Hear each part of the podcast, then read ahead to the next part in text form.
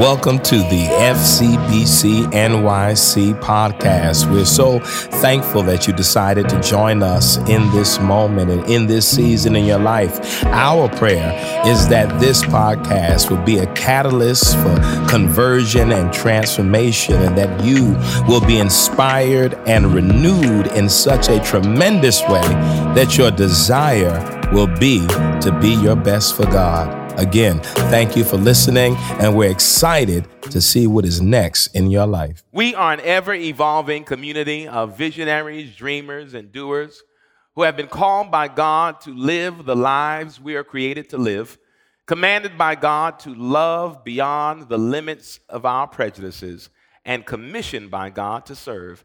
Called to live, commanded to love, and commissioned to serve. And you know how we like to say it, family. We live, we love, we serve. Amen. Amen. I want to thank all of you because you all were so gracious and, and, and gave amazing feedback for our Resilient series in the month of January. And that series is done, but I, I, I want to share something. Those of you uh, this past week who listened to Midweek Motivation got, got an, an early glimpse of today's sermon. I want to visit the passage I actually talked about uh, during midweek motivation found in the gospel according to John. So in John 5, verses 1 through 9, we find these words John 5, 1 through 9, and I'm reading from the Message Bible. And here's how it reads in the Message Bible. Soon another feast came around, and Jesus was back in Jerusalem. Near the sheep gate in Jerusalem, there was a pool in Hebrew called Bethesda with five alcoves. Hundreds of sick people, blind, crippled, paralyzed, were in these alcoves. One man had been an invalid there for 38 years. When Jesus saw him stretched out by the pool and knew how long he had been there, he said, Do you want to get well?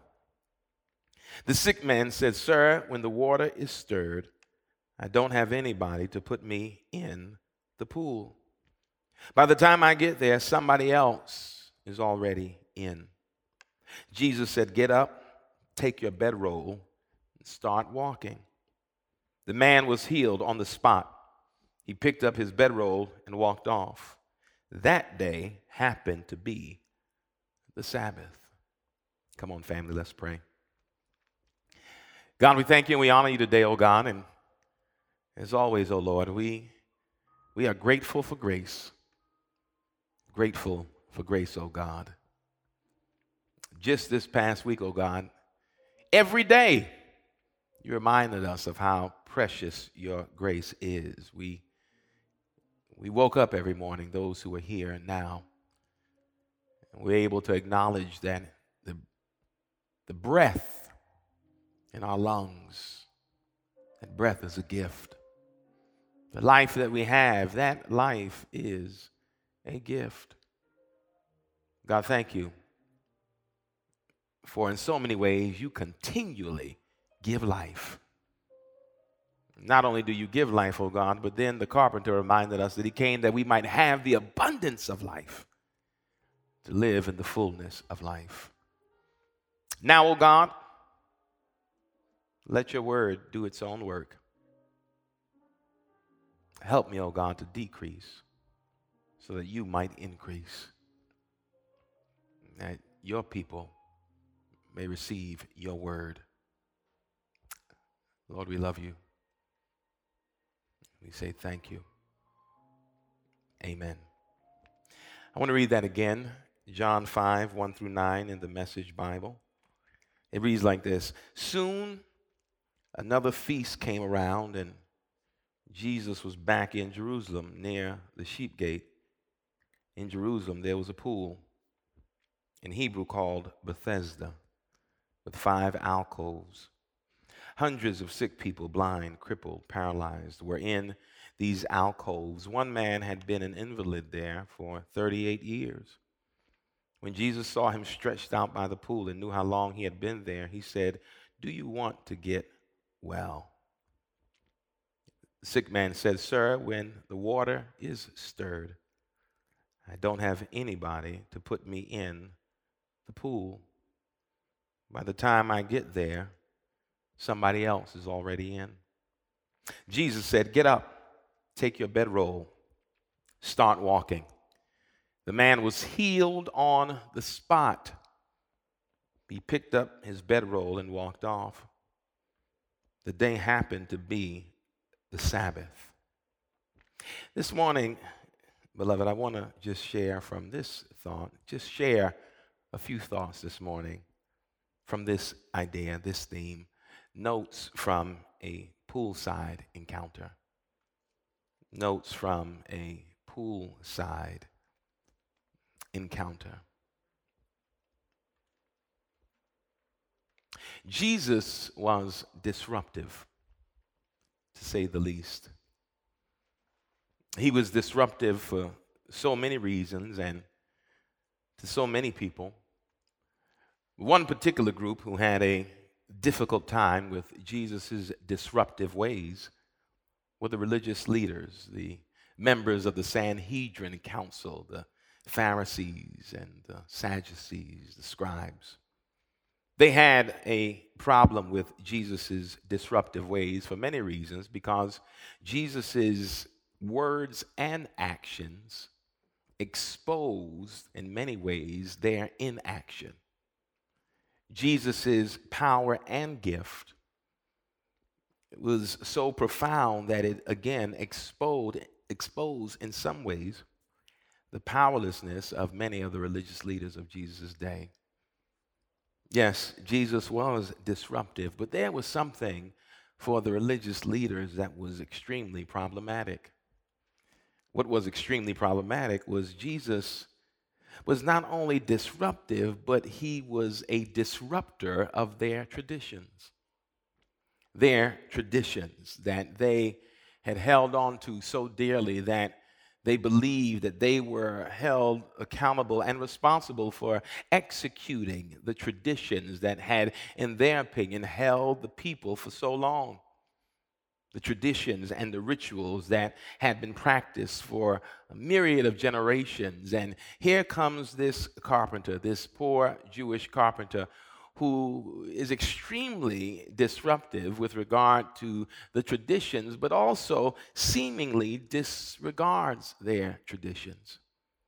I have to even say that it can be a dangerous thing when you have people who are religious, but their religiosity is shaped by their intoxication with traditions.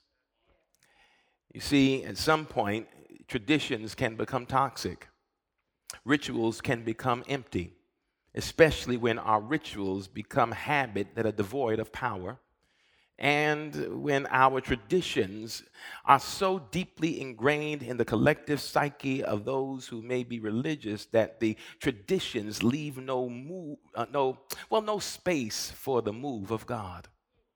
It is a dangerous thing when your your intoxication with the tradition is so great that you miss moments of god's move and you also, in some ways, don't leave space for the Spirit to have its way. You see, tradition is not only that which can make you move, or rather miss the move of God, but traditions can also blind you to the move of God. I can't imagine on that particular day how the man must have felt when he was now walking again. It had been 38 years that he had been afflicted and lame, and on this particular occasion, after this encounter, as he's walking away, getting used to his new limbs, he encountered some religious people, the religious leaders to be exact. They said, How is it that you're carrying your bedroll on the Sabbath? The Sabbath was supposed to be a day of rest where there were rigid rules that guarded against doing any activity on the Sabbath. After all, they thought and believed they were in good standing because Sabbath, they believed, was ordained by God. It was the day of rest. And in their minds, this man carrying the bedroll was breaking a Sabbath observance. It's amazing, again, how their intoxication with the tradition of keeping Sabbath made them blind to the fact that he was actually carrying what had been carrying him. That he was now healed different than how they had maybe known him, but to them that didn't matter. He was dishonoring the Sabbath. I love an encounter that religious leaders had with Jesus in the Gospel of Mark on one occasion when they were chastising Jesus for how his disciples and even he were doing activities, getting food, gleaning from the field on the Sabbath day. And Jesus had to remind them be clear, I understand the tradition, I respect the tradition, but know this that man was not made for Sabbath. Human beings were not made for Sabbath, but Sabbath was made for human beings. And you have to understand that because when you begin to not honor, but worship the ritual and worship the tradition, you can miss when God shifts and does something new. So Jesus had reminded them there in the Gospel of Mark that, that, that human beings were not made for the Sabbath. Sabbath was made for human beings. And to go a little deeper, this issue is not so much about Sabbath or what days you honor. The, the issue really, to me, revolves around what rest really is. What constitutes rest? I mean, if you think about it, I know many of us who have a habit of becoming workaholics, we often groan for a day of rest. We groan to not have to move about so much. We're sometimes so consumed with our busyness that we don't even know how to rest. We don't know how to turn it off. I have to admit, I've been guilty a time or two or three or four of that myself, that I didn't always know how to turn it off. I didn't know how to rest. And, and in that moment, your body will let you know when it's time to stop, to slow down. Because as I was told a long time ago, if you don't stop, your body will make you stop. That's one kind of rest. That is kind of physical fatigue when you need to be still and pause and recharge and replenish and regroup so that you can face a new day. That's rest. But what happens when rest looks different? You see, when I think, when I look at this passage and the religious leader's reaction to the man who had been healed, they weren't concerned with rest. Their harassing was an attempt to actually make him restless. Oh, I hope you get that today. Because if you've lived a restless life, rest looks different. When, when your life has been shaped by hardship and affliction, like this man, where you once were able to do certain things, but now for 38 years you have not been able to function the way you were used to, rest looks rather different. Because what is really tormenting you, what is causing the restlessness, is that you are no longer who you knew yourself to be. So, in that moment when the man stands before them, now healed and whole, they miss the move of God. They weren't concerned about rest because, in their efforts to hold on to the tradition, they were actually making him restless. It's an interesting take on this. Maybe they would have preferred if nothing had happened on the Sabbath and instead of him carrying the bed, the bed was still carrying him. Maybe, maybe, maybe that's really what the issue for them was, is that they were more concerned with tradition than breakthroughs. They were, they were more concerned with rituals than seeing people transformed. Maybe that was the issue. It is amazing to me that when you look at this man, the story is filled with so much that reminds us of what rest looks like, not for those who are physically tired but for those who are emotionally, spiritually drained. When was the last time you didn't need sleep, but you needed rest? When was the last time that, that, that the, the days had been piling and the challenges had been increasing and the struggle was intensifying and the pain was deepening and the wounds were expanding and you needed rest? Oh, I'm not talking about sleep. I'm talking about the kind of rest where your soul can be at ease. On one level, you have people who don't want to walk in this man's newfound rest. And then you have, on the other hand, the carpenter who was completely amazed by that same man's restlessness. You see, when Jesus encountered him, he came to Bethesda to the pool there. Oh, I wish we could even grasp a glimpse of what that day must have looked like. It was a feast time, it was a great celebration, and many people were in Jerusalem to celebrate another feast year and feast time. And there, in the midst of celebration and honoring God, there were hundreds of people who were afflicted, were gathered by the pool of Bethesda. It was a cruel place, if you could see it. I know you hear me say a cruel place and you think immediately that it was a place that many people believe that when the waters of the pool would begin to stir or begin a little, to be a little trouble, that whoever was the first one in would be healed. That was cruel. Think of hundreds of people showing up for healing, knowing that whoever was the first to get in the water would be healed. Can you imagine hundreds of people? It says the lame, the blind, the paralyzed, the crippled gathered hoping for healing, but only knowing that every year only one would be healed. Can you imagine how cruel it must have been to be at a place being broken and bruised and damaged, and then only to find out that at this place the healing is competitive?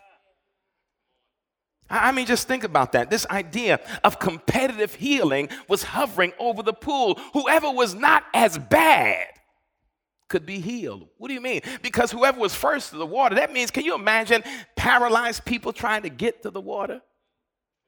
The crippled people trying to get to the water, those who are broken and bruised trying to get there. Only those who weren't quite as damaged were able to get to the water. It was competitive healing, and it actually reversed the name of Bethesda. You see, Bethesda means house of mercy. But there was nothing merciful about this scene. Not where there's competition in healing. They were gathered there, waiting for the water to start moving. And Jesus, there for the feast, shows up to the pool at Bethesda.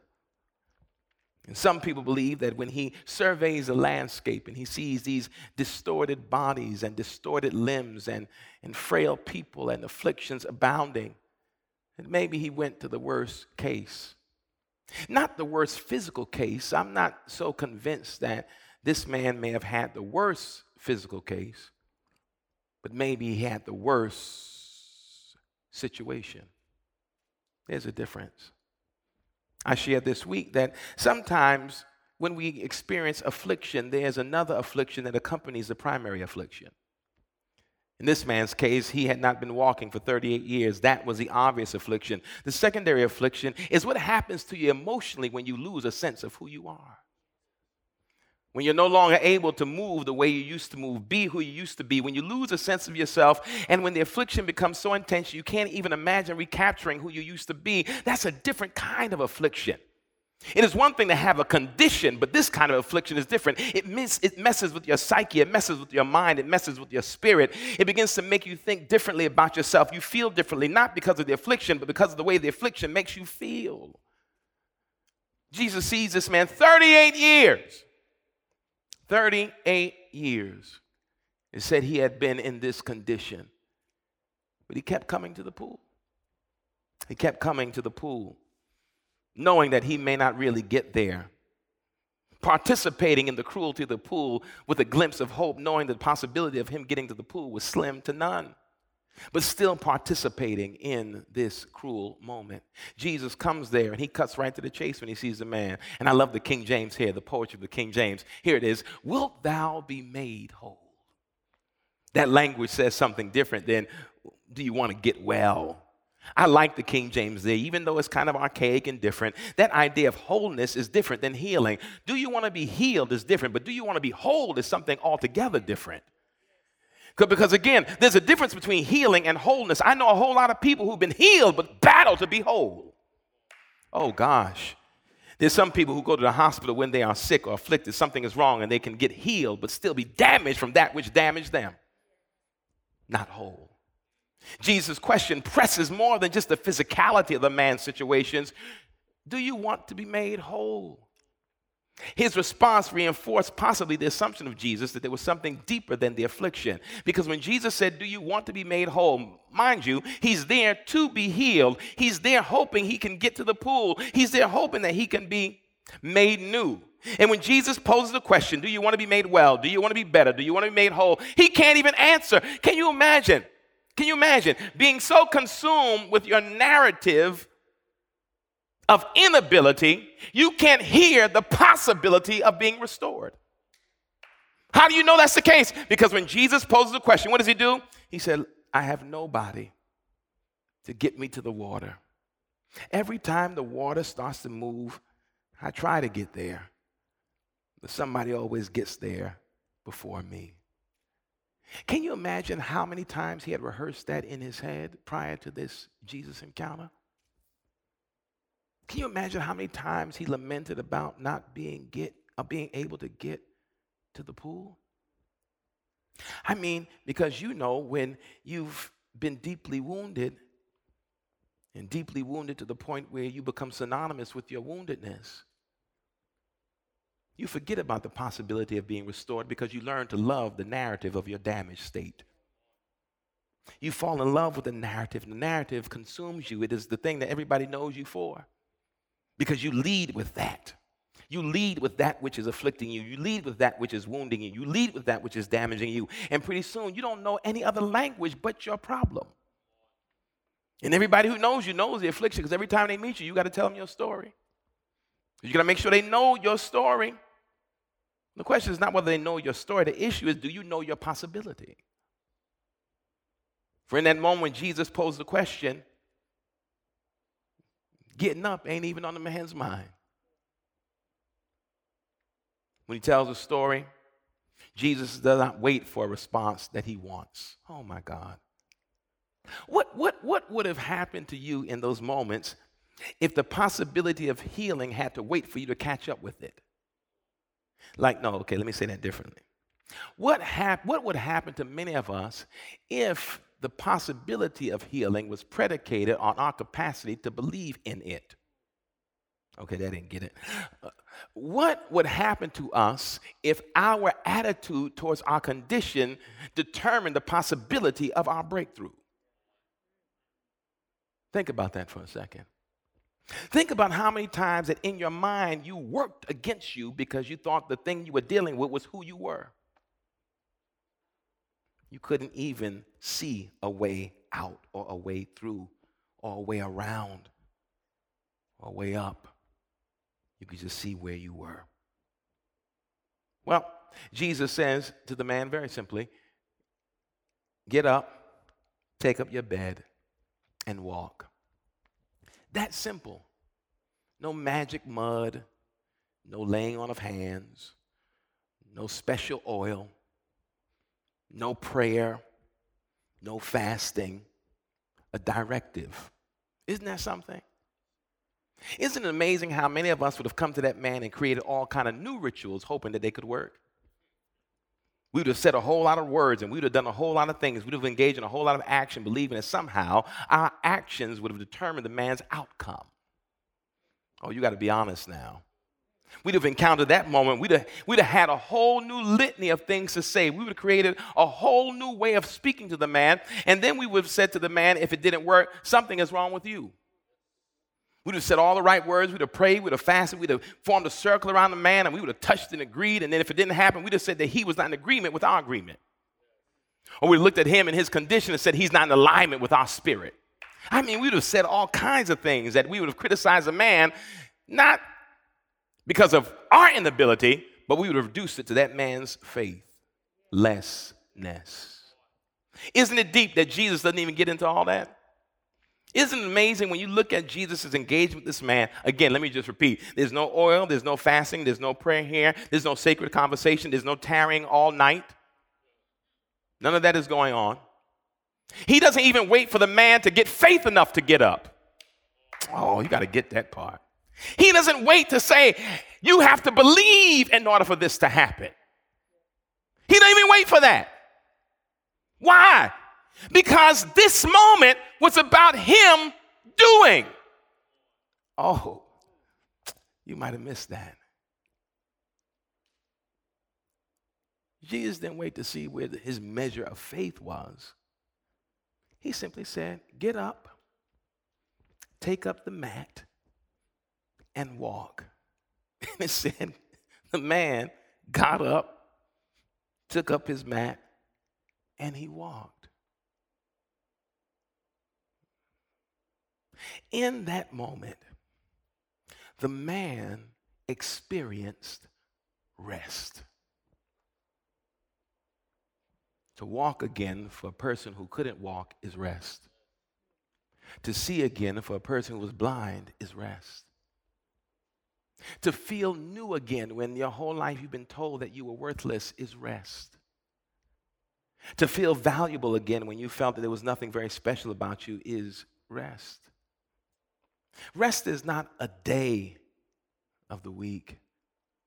In this case, rest is a transformation of your circumstance, a complete reversal of your order of life. Because until that moment, that man's life, based on his own words, was shaped by his affliction, his pain. There was no peace.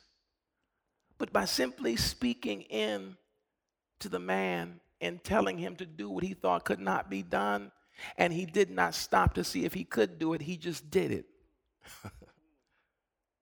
he didn't stop to see if he could do it, he just did it. He didn't second guess himself. He didn't talk himself out of it. He didn't say, Is this really possible? Can I really get up? Is this man crazy? He didn't even know who Jesus was. If you read the story down, he didn't know who it was who was speaking to him. So you can't say that was necessarily because he knew the power of God was moving, or this was Jesus the Messiah, or this was the Christ, this was the chosen one, this was some prophet. It says later on in the story that he didn't even know who it was who had healed him. Hold on. You mean to tell me that this man did not know about the power that was at work in Jesus, that Jesus was just another person in his mind, and just some other person simply spoke to him, Get up, take up your bed, and walk. Wait, you might have missed that. This man did not even know who Jesus was. He did not know this was Jesus who was talking to him. All he knew is that some man who asked him if he wanted to be made whole, and he told him his story. That man said, Get up, take up your mat, and walk. And he did so. Man, I hope you can hear this today. This man did not know that this was Jesus. He did not know the power was there. He did not even know to have faith in this man. He did not know this was some manifestation of divine power in front of him. He did not know this was the hope for Messiah. He did not know this was the Christ. All he saw was another human being looking him in the face and challenging him to do something he did not think he could do. And he surprised himself and got up and did it. He got up, took up his bed, and started walking. That is the power of the story. Not that Jesus spoke to him, but that he didn't know it was Jesus. I had that conversation in office with Deacon Randy before we came out here, and he talked about that. And I said, Yeah, that is the power of the story. But there's something else I'm going to come to in a second. But that's the power. This man had no idea. Because we would want to say, Well, he had faith. Faith in what? He didn't know who it was. So if he didn't know who it was, what did he come across? Possibly faith in himself. Maybe Maybe he needed someone to remind him what he used to do. Get up, man. It's there. Maybe you've been sitting so long you forgot what those legs could do. Get up. And don't just get up and walk away. No, no. Get up and take up your mat because that mat for 38 years has been your identifying marker. So that when people see you, I don't want them to be confused and think that you're somebody different than who they used to seeing with that mat. Let them see the mat and be confused and then know that you and the mat are no longer synonymous. Take it with you. Let the thing that identifies you now be the thing that identifies you differently. So now you have an embedded testimony you carry around with you. So when people say, Why are you carrying this mat? You can walk. He said, But it wasn't always this way. there was a time when I couldn't do this. And this is a reminder to me of what I could do walk. And he did it. And then something, and I want to leave you with this, and then that's when he has the encounter that I started with. That when he is now whole, up, walking, healed, here come the traditionalists. It's Sabbath. You're not supposed to do that. They missed the whole move. They missed the whole moment, and they missed the breakthrough. That man had a poolside encounter. Think about that. Think about that. He came to the pool and found out he didn't even need the pool. He, he had been there for 38 years only to find out that restoration had nothing to do with the water there. So the poolside encounter, the pool was a backdrop to his breakthrough, but it wasn't the source of his restoration. Well, that's one thing. And then here's what I want to leave you with. For those of us who are committed to walk in the path of the carpenter, look at what the carpenter does after the poolside encounter. It said that he simply disappeared into the crowd. He didn't sit around and wait to get credit. He didn't want a pat on the back. He didn't wait for the accolade. He didn't look for the hand clap.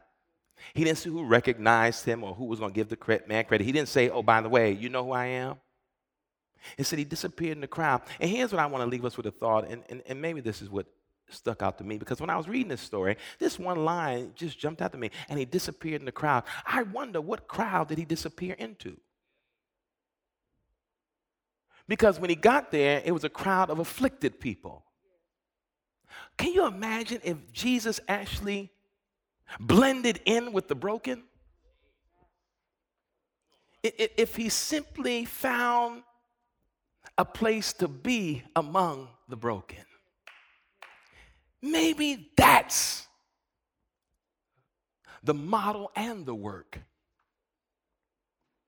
to disappear among those you seek to empower. To lose your identity with those who others are afraid to be seen with to be in the crowd of those who've been ostracized and castigated and marginalized and ridiculed. Maybe that's part of the call to find a place among those who have no place. Maybe your space is to be at rest with those who are restless. Maybe that's the work we're called to do in this season. Maybe for those of us who want to be disciples, that's the real lesson. You can't follow in the footsteps of the carpenter, running from those who've been battered by life the most and bruised and broken. He went to the pool. The pool did not find him. He showed up where the afflicted were. He disappeared into the crowd of the broken. Because maybe that's where he was at rest best. They that be whole need not a physician, he once said, but they that are sick and hurt and wounded and damaged. Maybe that's our call today. Maybe there are a lot of people like the man of Bethesda who are waiting in the wrong place and simply waiting for you to show up and not perform for them, speak to them. Speak in such a way that you can remind people of their strength, of their power, and of their gifts. Maybe that's the work we're called to do. If we're serious about our journey as disciples. Not stuck on traditions that have lost meaning and power, but attuned to the next new move of God. Not consumed with rituals that have lost meaning, but open to the dynamism of God's movements. Maybe that's what we're supposed to do. And in doing that, in doing that, we become disruptive disciples. Come on, beloved. Let's lean into God. God, thank you today.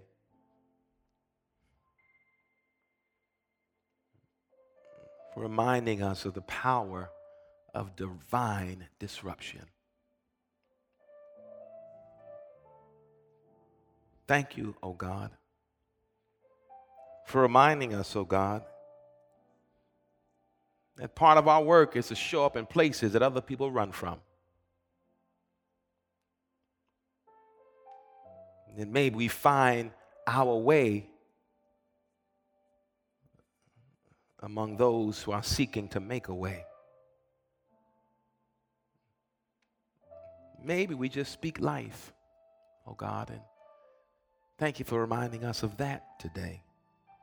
It's not complicated, but yet we make it so complicated when we shroud our simple conversation that gives life with performance and rituals and traditions. God, help us to be disruptive, non traditionalists like the carpenter. And truly, God, that is more than enough. And then, oh God, for those of us who are like the man, help us to think about our response to the possibility of wholeness and healing. Help us to think about how we might respond in the face of breakthrough. How, oh God, we might respond when our wholeness is on the agenda. Thank you for these reminders today. And we will continue to give you honor and glory because you are worthy. You are worthy, O oh God. You are worthy. Oh God, this is our prayer. In your name we pray. And we say, Amen. Amen. Thank you for listening to the FCBC NYC podcast. We hope that what you heard was informative and inspiring and in some way created a space for you to have a creative encounter with God. You can follow us on social media and on the internet at fcbcnyc.org. Please follow and also contribute if you've been blessed by what you heard, support us financially that we may continue to offer these podcasts. Thank you again, and we look forward to you tuning back in in the future.